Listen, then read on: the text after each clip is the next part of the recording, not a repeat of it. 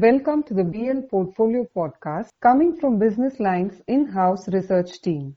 At BL Research Bureau, we slice and dice stocks, mutual funds, insurance, and other financial products, as well as give you sound ideas to manage your money. I'm Parvatha Vardhini and I head Business Line's Research Bureau. Cryptocurrencies have taken the world by storm. Just days ago, the total market value of cryptos touched $3 trillion. That's almost the size of India's annual GDP. But the harsh truth is that cryptos still remain unregulated across different countries, including India. That's not stopping crypto platforms from advertising and attracting eyeballs though. In an attempt to popularize cryptos more, platforms focusing on India have come out with various products such as crypto deposits, crypto SIPs, and managed crypto portfolios.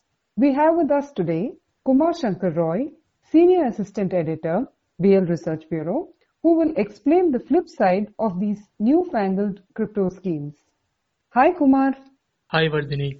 Kumar, so why are these crypto platforms launching these new schemes with the, you know, cryptocurrencies as the underlying? Yeah, uh, basically it's a very simple reason.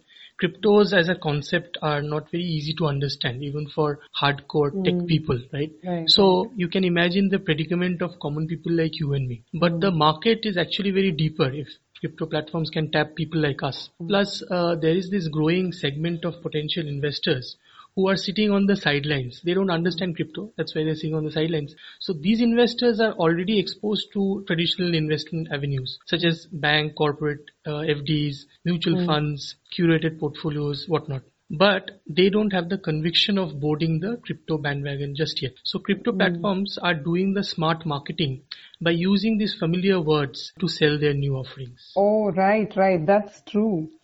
But what you say is very true because many uh, people I know are tempted to invest in cryptos given the mind-numbing returns in very, very short periods of time. Yeah, actually, who would blame them?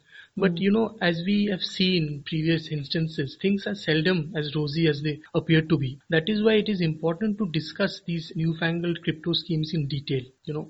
Correct. So what are crypto deposits, Kumar? The name sounds very easy, crypto deposits. So basically these are sold as crypto FDs also or crypto savings accounts.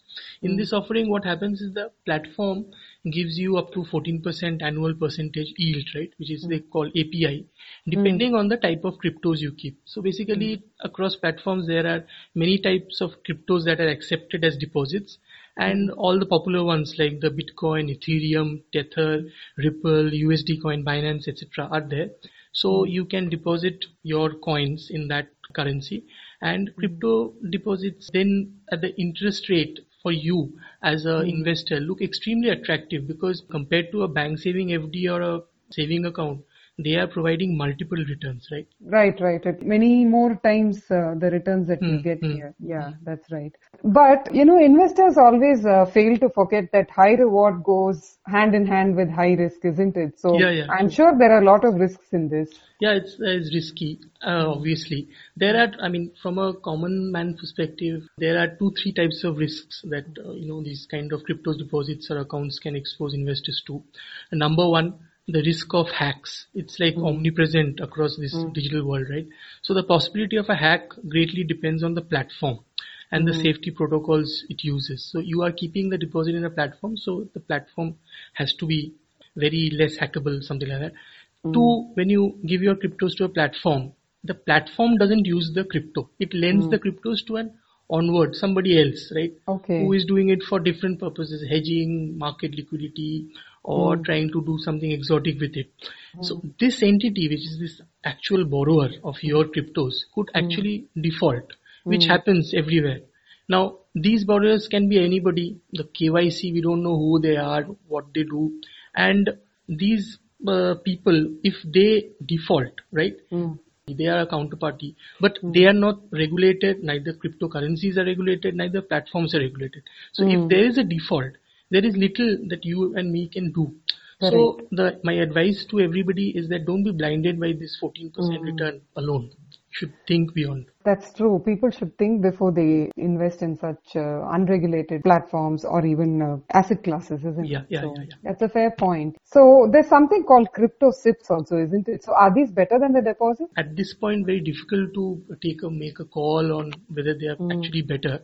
But these crypto SIPs operate like mutual fund SIPs. I mean, the design, at least the design is like that. Mutual fund SIP allows rupee cost averaging to happen. You invest a fixed uh, sum of amount every month, week, daily basis. Right. And then, you know, we have seen what mutual funds, uh, SIPs actually have given returns over a long term, like 10, 15% CAGR over a 15 year period. That happens. But the difference with crypto SIPs is that they are advertised or claimed, the returns that are claimed are huge. Like they are talking about, uh, uh, platforms are talking about historical returns of 1500, 1800%. So these are huge numbers. Now, uh, some platforms are going one step further. They are hmm. indicating a return on investment just beside where you have to, you know, start a crypto SIP. So that is Okay. kind of a futuristic indicator to that. I hmm. mean, obviously, uh, if mutual funds or no other investment, regulated investment asset or avenue is hmm. allowed to do that, Correct, correct. tell people what is going to happen. But crypto platforms, they have that leeway. They're doing it. Now, what is happening is one thing is agreed. Bitcoins and things like Dogecoin or Ethereum, they have had a great run. But when you tell those returns to people of 1500, 1800 percent, they build a kind of a expectations of the same thing happening, right? That's the belief. And but cryptos are highly volatile. So, and we have done studies, uh, people have looked at them, uh, and they have found that the value at risk at any point in time is very high compared to conventional assets. So these returns should be taken with a pinch of salt. Yeah, so to the mind, yes, but a lot of people may be greedy at heart, isn't it? So Yeah, yeah. how do they, you know, not get tempted but by such high, high uh, returns? Yeah, I mean, obviously greed is a very powerful emotion, right? I mean, all of us at one point in time are greedy, but greed can make them invest as well. So, but hmm. for every story or any article somebody sends you on WhatsApp or something that says hmm. that crypto has gone up by 500%, 1000% in a day, right? Hmm. There's also a flip side that is never covered. Thankful. If you look at today's example, there is a crypto called Pancake Games. Now, which has shot up by 1600% in last 24 hours. But did you know that there is a crypto called Level Up Gaming, which has hmm. actually fallen 100% in the same 24 hours, right? Oh, okay. So this kind of shows you both the sides. There is hmm. another crypto called Chica Inu, which has fallen 93%. Uh, Another crypto called Strong Hands Finance, which has fallen 88%. Tipsy hmm. Santa, another crypto has fallen 79%. So what happening is in this crypto world, people are only attracted by the successes that are advertised or written about. But the abject failure is again being brushed under the carpet every time in the even in the crypto world, which claims to be very transparent and you know they are the Right. thing to look forward to.